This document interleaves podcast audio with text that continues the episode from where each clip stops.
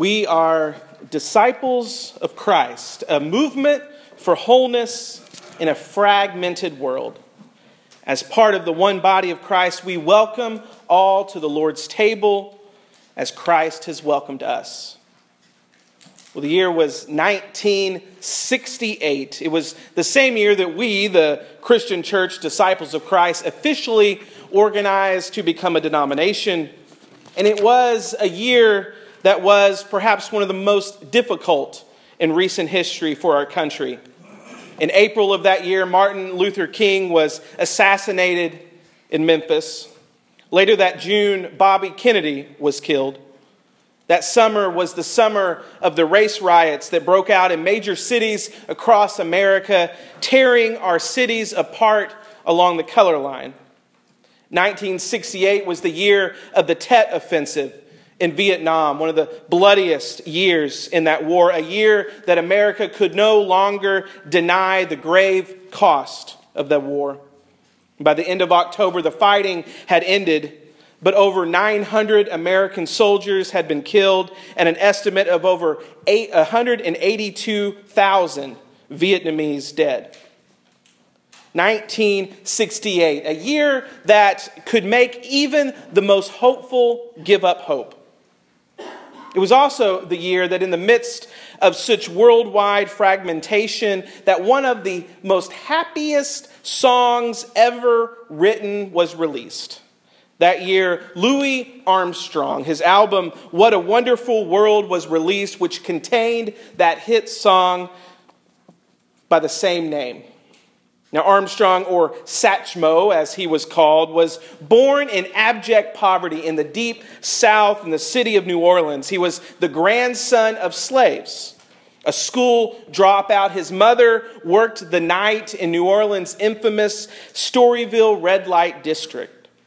Louis was a man who had every reason to give up hope, and yet he didn't. Within him was a song, and when there wasn't a trumpet on his face, there was a smile.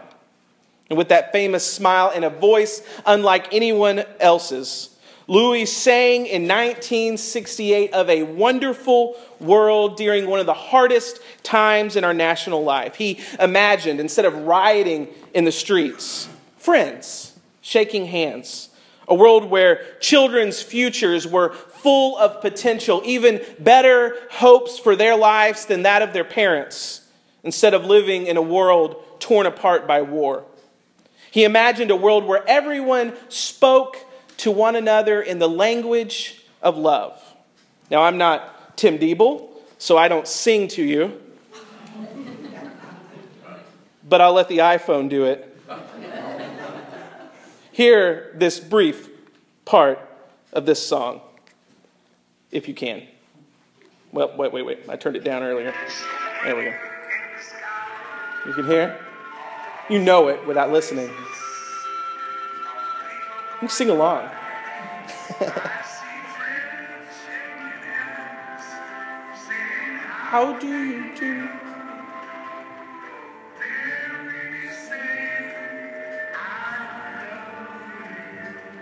It's kind of want to hold someone's hand, don't you? All right.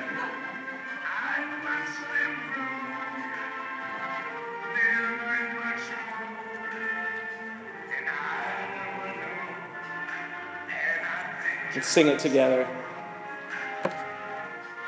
What a wonderful world. We could keep on, but we won't. What a wonderful world. It is now an American classic, but really didn't become such until the eighties. When it was released in nineteen sixty-eight, it only made it to one hundred sixteenth on the U S charts. It was too idealistic, people said. It was even controversial, as Louis imagined a whole world instead of a world that was broken apart by racial violence and fragmentation. Sometimes, sometimes even hope can be controversial. And singing the song did not change the world, but it did, it did imagine something new. It imagined a world that could be possible, a world that should be possible.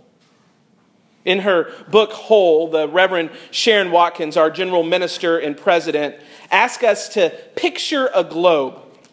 The, the kind of globe you may have at home that you've seen in the classroom, a model of the earth that's tilted on its axis so we can spin it.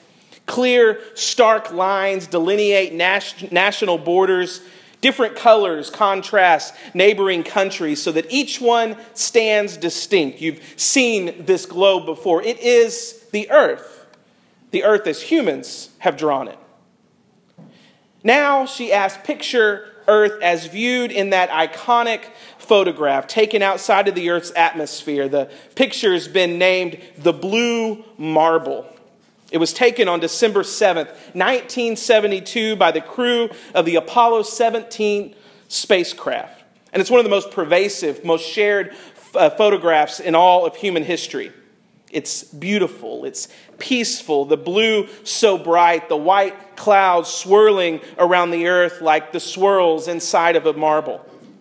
In the picture, there are no lines demarking national borders, for those lines do not exist. And when we see the image, it's often been flipped. But when the astronauts took the picture from their angle, the South Pole was on top. The continent of Africa is the center of the picture underneath the clouds, and often we picture North America as the center. It's a world different, a world peaceful. It is the world as God created it, perfect, peaceful, and whole. The Hebrews had a word for whole, shalom. Often in our English Bibles, it's translated peace. And we often think of peace as the absence of conflict, but it is a word that has a much deeper meaning. It means whole. It's, it's, it's a word that, that grabs together all the pieces of the world and makes the world into what God intends it to be. Whole, right, in order, where everything is in place, where all creation, all people, all creatures, the entire environment flourishes without harm, without hindrance. It is the world as God created it. Now, Louis Armstrong was not the first to sing of a wonderful new world. Earlier, Doug read to us a much older song, the Song of Isaiah. And yet it is essentially the same song. In the text as we read, Isaiah imagines God creating a world, a new world with, with all the pain of this world gone and not remembered, a world where there is no weeping, where babies do not live but a few days, where humanity flourishes, not suffers in old age, a world where the ground is always fertile, every home is safe, and every table with food to spare and share, a world where wolves and lambs sit at the table together as friends. What a wonderful world that would be. But my question is, is such a world merely the subject of wishful songs, of fairy tales, of dreams? Too often, it seems that the church really has nothing to offer our fragmented world but this promise of a heavenly reward. After all is burned up and gone, we've taught that the good news of God is that, well, hey, your life's in shambles, but hey, that's okay. One day you'll die, and then it will all be over. Isn't that good news? Endure life. Endure the pain. Wait for death, and then, well, then you may have wholeness. But we need wholeness now. Our world needs shalom now. The prayer we prayed a moment ago, the prayer Jesus taught his disciples to pray, the prayer of the church is that God's kingdom come, God's will be done, not later, but now, on earth, as it is in heaven. Wholeness isn't something we get after we die. Wholeness is what we work for now, the world we create now, making the fragments of our life into the wholeness of God. This is the mission of the church. Where do you see fragmentation in our community? Where do you see lives torn apart by hate or poverty or greed or violence? Our call is to go to those places. Yeah, to sing the song, but to make the song a reality through our own hands. Next month, the Reverend Ann Gregory will leave Iowa and journeyed to Thailand, returning as a missionary to the home she grew up in. You may have met Anne around our region. She's ministered for several years at the Elkhart Christian Church. She's been a counselor at camp with the Adam Camp and other uh, endeavors. Last summer, while attending General Assembly, she received a call out of the blue to go to Thailand. Through a conversation with a minister from there who knew of her background and told her that she was the person they had been waiting for. Our denomination, in partnership with other churches, are on the ground in Thailand working to end sex trafficking in that country. And Anne's job will be to pastor and support those frontline workers, giving them the tools they need to endure this fight. The Des Moines Register did a story about her journey recently. In it, she said that she will be helping folks in the slavery of sex trade. And since many of them end up H I V positive, we will help them medically too, not just rescuing them.